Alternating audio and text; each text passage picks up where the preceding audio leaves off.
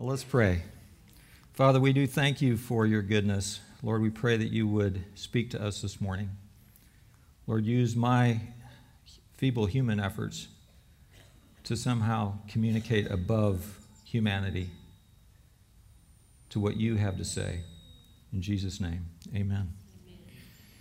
Well, I'm Don Beauchamp. I'm the pastor of Cross-Cultural Outreach here at Grace, and while Gary is away for a bit, I'm pleased to be able to speak today. You know, in my role as a pastor for our overseas workers, I get to travel to many different places around the world, and I get to see how different people view God and interact with the spirit world. In fact, here's some pictures of what I sometimes see in my travels. This is a woman, a Tibetan Buddhist woman, who's spinning a prayer wheel, hoping that somehow she will gain merit by the number of times that she spins that prayer wheel. Next. This is a Buddhist god of death. Next is a Hindu god, Ganesh, that many in the Hindu religion venerate. And then here's an African animist shaman who hopes to ward off evil spirits by his many rituals. And even in Islam, we see in their view a God that is mostly impersonal, punishing, and unapproachable. But in biblical Christianity, we see a God that is quite different, quite unique from all these other religions and faith practices that are either trying to appease spirits or somehow gain merit with God. In the scriptures, we learn of the one true God who has an unchanging character, whose attributes include, what are they? Shout them out. What attributes of God do you know? Love, long-suffering, compassion, judgment, holiness. There's many that we see in Scripture about the one true God, but I believe that there is one attribute of God which really all the others flow out of, and that is His goodness. Because I believe that at His core, God is good. So let's look at some scriptures that talk about the goodness of God. Let's start with Psalm 100. This is a great psalm for coming into worship. Let's read this. Make a joyful noise to the Lord, all the earth. Serve the Lord with gladness. Come into His presence with singing. Know that the Lord, He is God. It is He who made us, and we are His. We are His people and the sheep of His pasture. Enter His gates with thanksgiving and His courts with praise. Give thanks to Him, bless His name. Why? For the Lord is good. His steadfast love endures forever, and His faithfulness to all generations. That's our God. That's the God we worship. That should inspire us every time we come into church on Sunday, and even when we're not in a corporate gathering, even just in our own devotional time with the Lord. Read Psalm 100. You want to be encouraged about the God that we worship and serve. Let's take a look at Psalm 34, verse 8. Oh, taste and see that the Lord is good. Now, Jesus affirmed the goodness of God. In Mark chapter 10, verse 17, it says, and as he was setting out, Jesus was setting out on his journey, a man ran up and knelt before him and asked him, good teacher, what must I do to inherit eternal life? And Jesus said to him, why do you call me good? No one is good except God alone. And in Psalm 119, verse 68, you know that psalm that every verse declares the greatness of the scriptures and the Word of God, it says this about God. Psalm 119, 68. You are good and do good. Teach me your statutes. And in that verse, really, we see the two aspects of God's goodness. They're inseparable. Everything that God does is good because He is good. In fact, God cannot do a not good thing because He is goodness. I believe that God's goodness is really the central aspect of His nature. Out of it comes all the other attributes that we just talked about. God loves because He is good. God is holy because He is good. God is just and righteous because He is good. God is forgiving and merciful because He is good. Really, it's just like light. You learned this in science class, right, in high school. Light is the combination of all the colors. So when all the colors come together, you get light. And I believe that's what goodness is. Goodness is the essence of all God's attributes. God is good. Now there's this amazing encounter that we see in Exodus chapter 33 and 34 between Moses and God. And Moses is receiving the Ten Commandments on Mount Sinai, and he's really learning a lot about God. And he has this unique conversation and fellowship with God, and at the end of it, he cries out. You can almost feel just his heartfelt desire to know this God even more. And he says, God, let me see your glory. And God agrees to show Moses his glory. But listen to how God describes His glory. Let's take a look at Exodus 33, verses 18 and 19. Moses said, please show me your glory. And God said, I will make all my goodness pass before you and will proclaim before you my name, Yahweh. Do you see what God is saying there?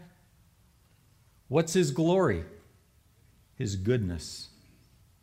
When Moses wanted to see His glory, God said, I will cause all my goodness to pass before you.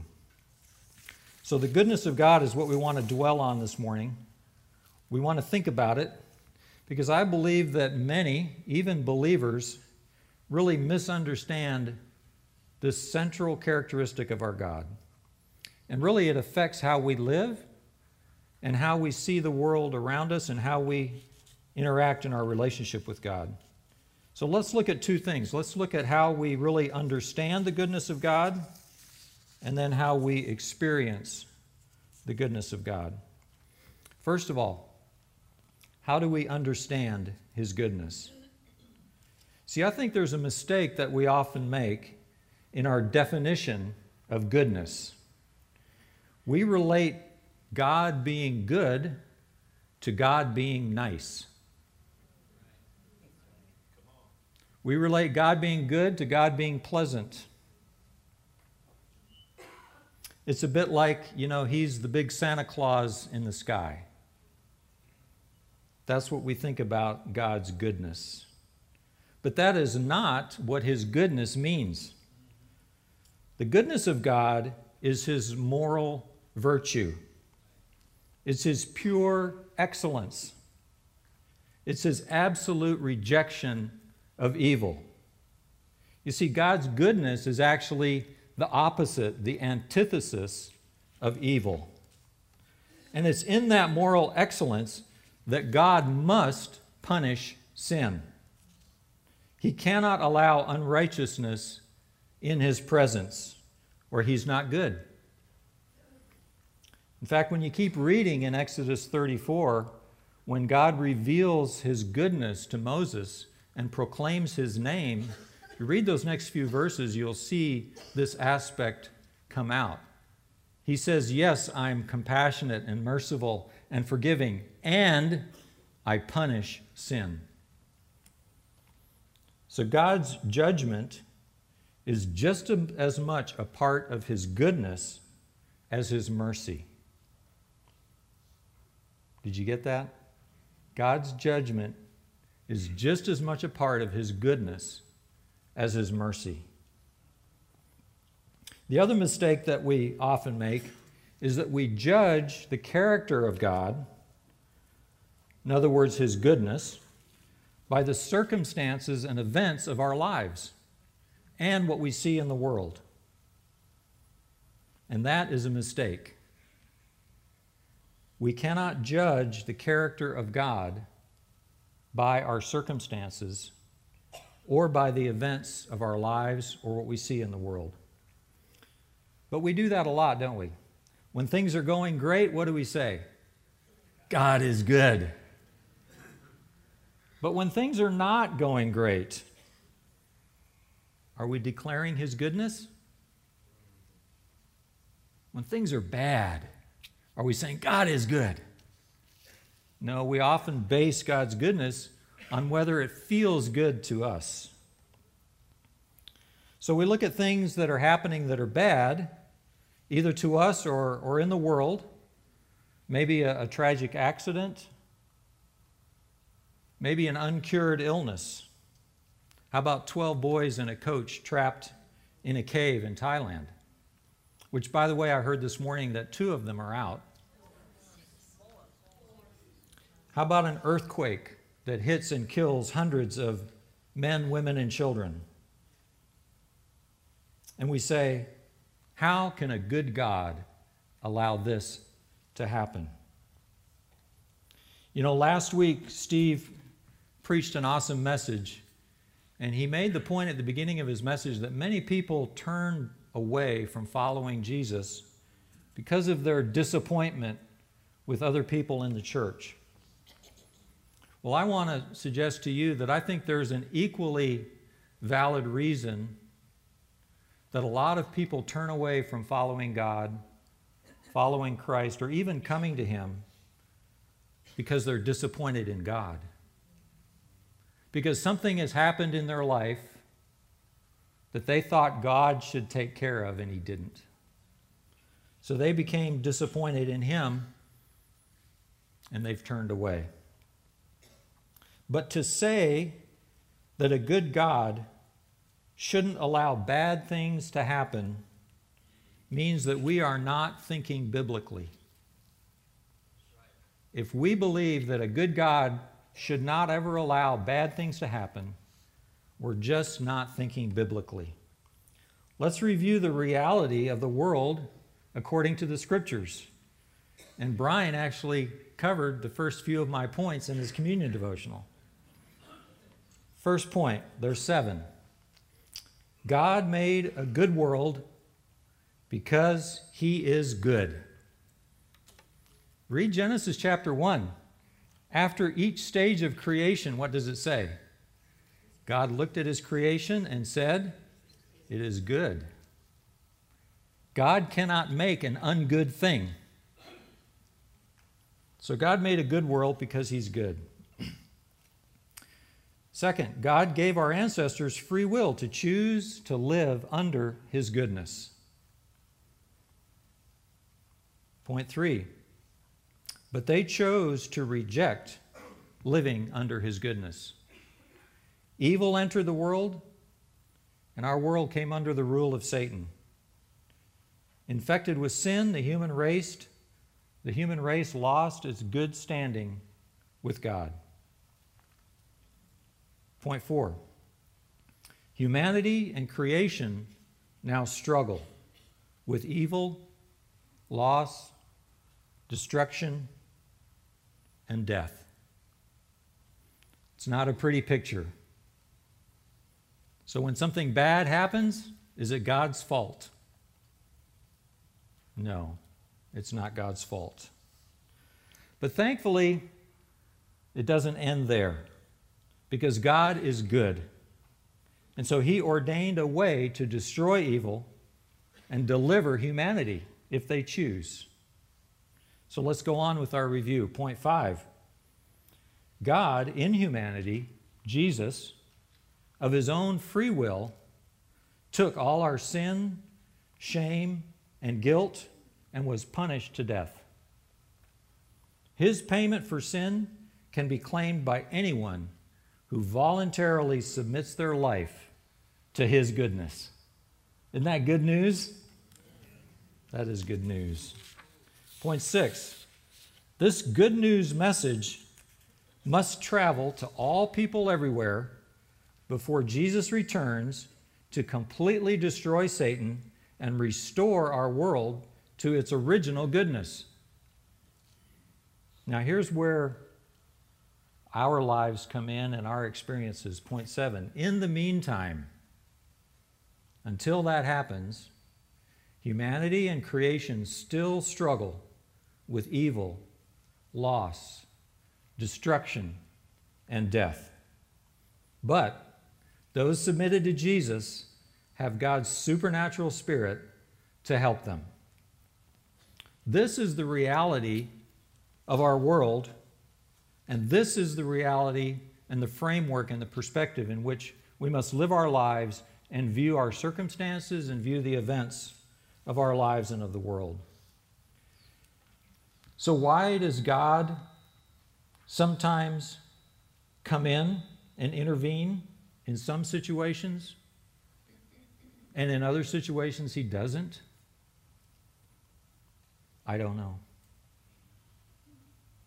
And there's no pat answer for that. Why do bad things happen to good people? Why do good things happen to bad people? I don't know. But I know this, our world is still operating under an evil system, and it's in a fallen state. Our world is messed up. But when bad things happen, we don't blame God. We cling to God. Just like in that video from last week, I think many of you remember the story Don and Sherry Barr told last week, tragic death of their son, struck by lightning. They prayed. God didn't save him. But Don and Sherry didn't blame God. They didn't shake their fist at God and turn away. Instead, they testified of God's presence in that moment, carrying them through that tragedy. That's the attitude we need to have. See, trials, troubles, hurts, and tragedies are not God's fault, but he uses them to test us and bring us to maturity. Let's read James chapter 1. See what James says about this. James 1, verses 2 to 4. Count it all joy, my brothers, when you meet trials of various kinds, for you know that the testing of your faith produces steadfastness. And let steadfastness have its full effect, that you may be perfect and complete, lacking in nothing. And verse 12, blessed is the man who remains steadfast under trial, for when he has stood the test, he will receive the crown of life, which God has promised to those who love him. Another way to look at this is through the eyes of a parent and child, when that parent is taking their child to the doctor's office to get a shot to combat some illness. So, you know, I remember when I was young, of course, I was raised in West Africa. My parents were missionaries. And so that meant that we traveled a lot, that we lived in many places that had lots of diseases. And so there was always, every year, a long regimen of immunizations and shots that we all had to get. And I remember as just a little kid, you know, 4 or 5 years old, my mom would take me into the clinic and, you know, there's the nurse or the doctor, and all the needles are lined up on the table.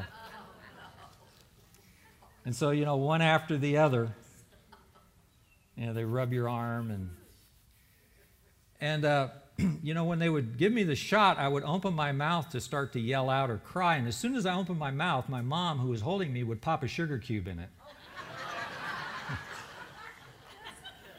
Next shot, ah! In goes another sugar cube. Oh, well, okay. Okay, parents, don't do this at home or, you know, with your kids. But my wife says that's why I'm addicted to sugar now. So was that parent being mean when they took their child to the doctor? Did that child understand at 3, 4 years old why pain was being inflicted upon them? Did that child blame their parent? No, usually the child clings to their parent, right? The child doesn't understand why the parent is allowing them to experience this pain. But it's for a reason. It's for their ultimate good. And the child needs to trust that the parent knows the best for, knows what's best for them and is, always has their best in mind. And that's how we need to see God. So how do we experience the goodness of God? It's one thing to try to understand it, to reason it out in our minds, but it's another to actually experience His goodness. I want to suggest 3 ways this morning that we experience the goodness of God. First of all, we experience His goodness by surrendering to Jesus. Now, hopefully, all of you in this room have done that. But if not, just as Brian encouraged us in the communion devotional, this is the time to submit your life to God and His goodness and be delivered from the grip of evil. Come under the rule of a good God. And we do that by surrendering our lives to Jesus Christ. 2 Corinthians chapter 1, verse 20 has a rather startling statement. For all the promises of God find their yes in Christ. Think about that. All the promises of God find their yes in Christ. Apart from Christ, no one has access to all the promises of God. So we must submit our lives to Him. You cannot have any of the promises of God apart from Christ. He is our only hope for experiencing the forever goodness of God. So if you have not turned to Him, today is the day to turn to Christ and experience the goodness of God. The second way we experience His goodness is by being grateful. Be a grateful person. 1 Chronicles chapter 16, verse 34 says this, "O give thanks to the Lord, for He is good, for His steadfast love endures forever." If you read the Psalms, you won't read into the Psalms very long before you're reading this statement repeated over and over. Oh, give thanks to the Lord, for He is good. His steadfast or loyal love endures forever. So we keep an eternal and a heavenly perspective on life. Let's read Psalm 100 again, verses 4 and 5. Enter His gates with thanksgiving and His courts with praise. Give thanks to Him. Bless His name. God is good. He has done so much for us. He's given us many good things. Think about it. You have taste buds because God is good. You have muscles to smile, because God is good. You can laugh because God is good. You can love because God is good. You have energy and you have rest because God is good.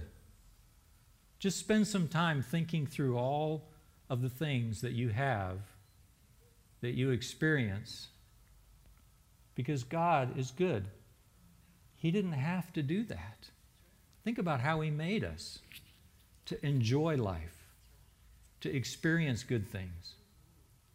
He is good.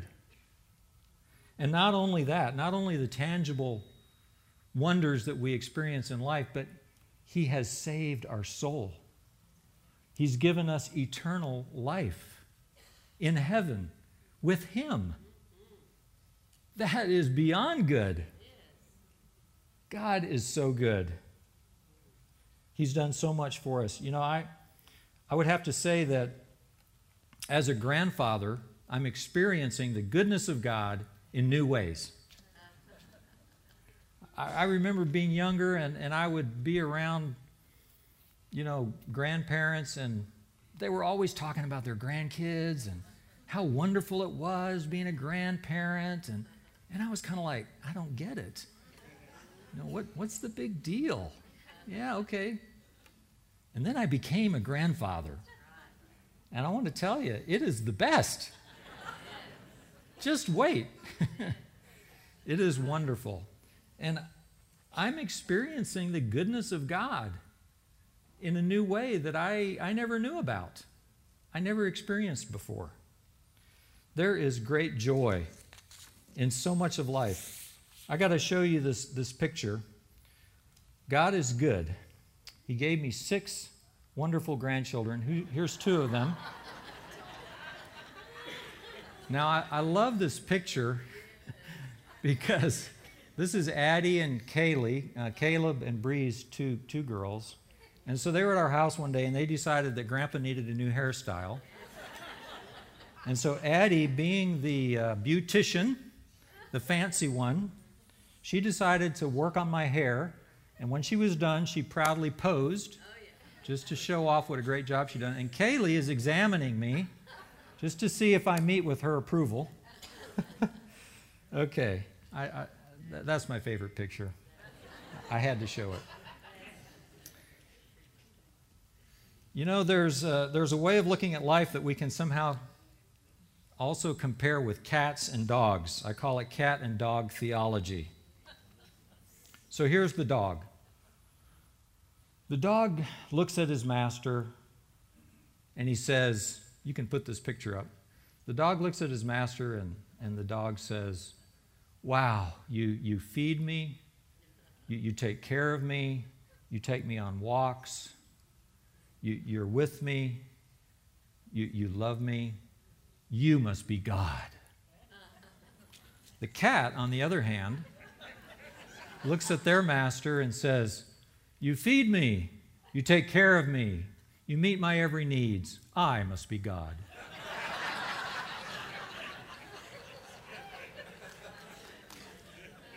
May I encourage us to be like the dog,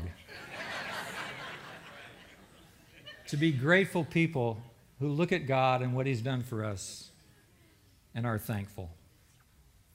Well, the third way that we experience the goodness of God is by trusting Him, trusting that He's good, even when things are bad. So even when things are bad, we can trust in a good God. We can be at peace in the middle of a storm because we know the truth of Psalm 46. Psalm 46, verse 1 through 3. God is our refuge and strength, a very present help in trouble. You know, there are so many verses in the Scriptures that talk about trouble, that talk about difficulty, that talk about struggle. Don't be listening to people that say, you know, you come to Christ and life is going to be easy. You don't see that in Scripture. What you see in Scripture is life is hard. Run to God. God doesn't deliver us and remove all of the troubles from our lives, but what he does do is promise to be with us, to give us peace, to encourage us, to never leave us, to be the strength we need to make it through that trouble. God is our refuge and strength, a very present help in trouble. Therefore, we will not fear, though the earth gives way, though the mountains be moved into the heart of the sea, though its waters roar and foam, though the mountains tremble at its dwelling. We can be at peace in the midst of a storm. Because we're following a God that is good doesn't mean that our lives are always going to be pleasant and nice or pain-free. But it does mean that we can be at peace, that he is with us. He will never leave us. So we look for his goodness in the middle of the trial, in the middle of the pain, in the middle of the bad. He is always faithful to show his goodness. Let me encourage you to do this. You're in a trial, you're in a difficulty, you're in something that you want to be delivered from. Look for God's goodness in the middle of that trial. It's going to be there. He's going to show himself to you. Ask him. If you don't see it yet, keep asking. God, where are you in this trial? He promises to show up and be faithful to you in the middle of every trial. That goodness that he shows you in the trial is the sign that his presence and his peace are never going to leave you, even if the trial isn't taken away. Several months ago, our house flooded under the kitchen floor. We had a leak, it's a pier and beam, and we had a leak and we didn't know about it. And so by the time we found it, our kitchen floor had to be replaced and the drywall had been affected, and basically the whole kitchen had to be gutted. Well, people do that, right? They get their houses remodeled after floods, no big deal. Except in our case, it became a big deal. It's been a trial. It's been one problem after the other. This started last November. We're still not back in our house. It's been a disaster after a disaster. I tell people when they ask me about it, I start talking about it, I don't want to talk about it because I just feel my blood pressure rising, which is a sign that I'm not relying on the peace of God. But you know what? First of all, it's hardly a trial. But even in that kind of a trial that is frustrating and stressful, we have a place to live. God provided us, miraculously really, a place that we could move into indefinitely. And we thought it was going to just be for a month or two. And now we've been there almost a year. But you know what? God provided that for us long before that leak happened. He saw what was going to happen. He knew we were going to have to move out, and he provided a place for us. And we can be there until our house is ready, even if it's not till, I'm not even going to say.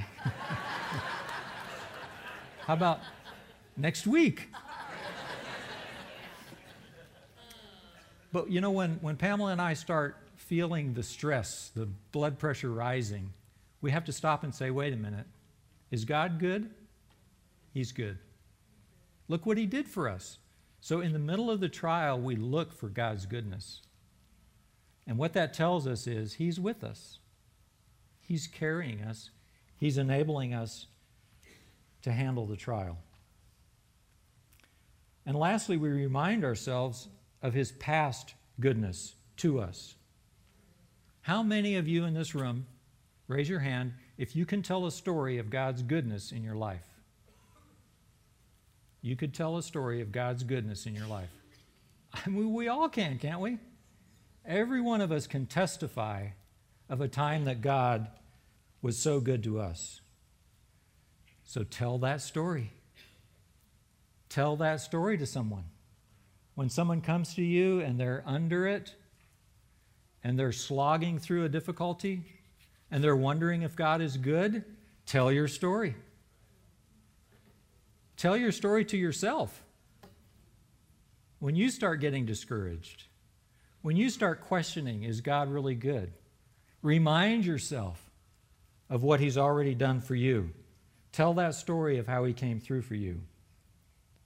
We need to always remember the goodness of God in the land of the living. Psalm 27, verses 13 and 14 says this, I believe that I shall look upon the goodness of the Lord in the land of the living. Wait for the Lord, be strong, and let your heart take courage. Wait for the Lord. Well, we're going to close today with a song celebrating God's goodness and giving Him praise. Joey and the team, you guys come on up. And we are going to enter into just a time of praising Him for His goodness, because God is good. Now, I know that, sometimes when we say that, how do we respond? God is good. All the time. God is good. I hope that never becomes just kind of a trite saying or an automatic response you don't think about whenever you do that in the future. When somebody comes to you and says, God is good, and you say all the time, stop and say, wait, that is true. I'm not just saying words. I'm speaking truth.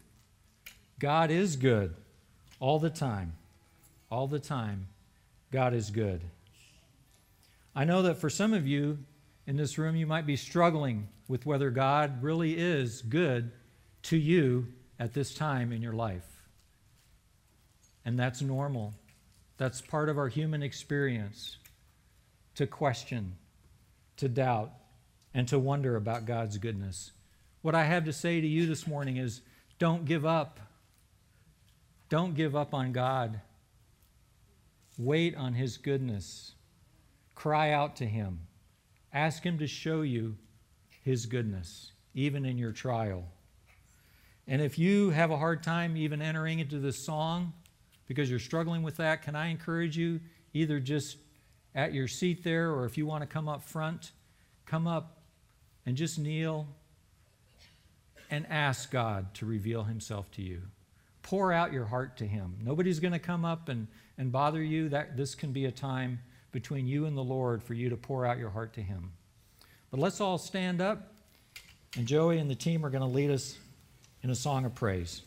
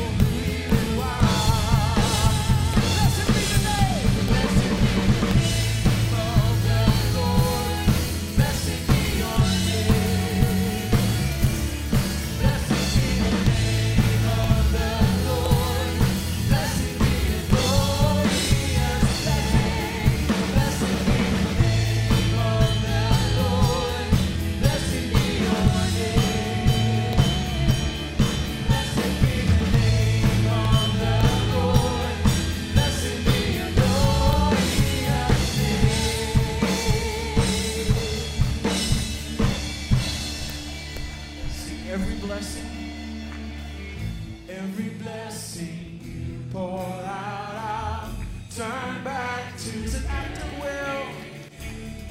Every blessing you pour out, I'll turn back to praise you. Every blessing you pour out, I'll turn back to praise you. Every blessing you pour out. Yes, amen. Yes, Lord. God, you are good. You are good. We trust your goodness, Lord. Thank you for all that you've done for us. Cause us, Lord, to be those who declare your goodness this week in all the places that you send us. May your name be glorified in our lives. And everybody said, amen.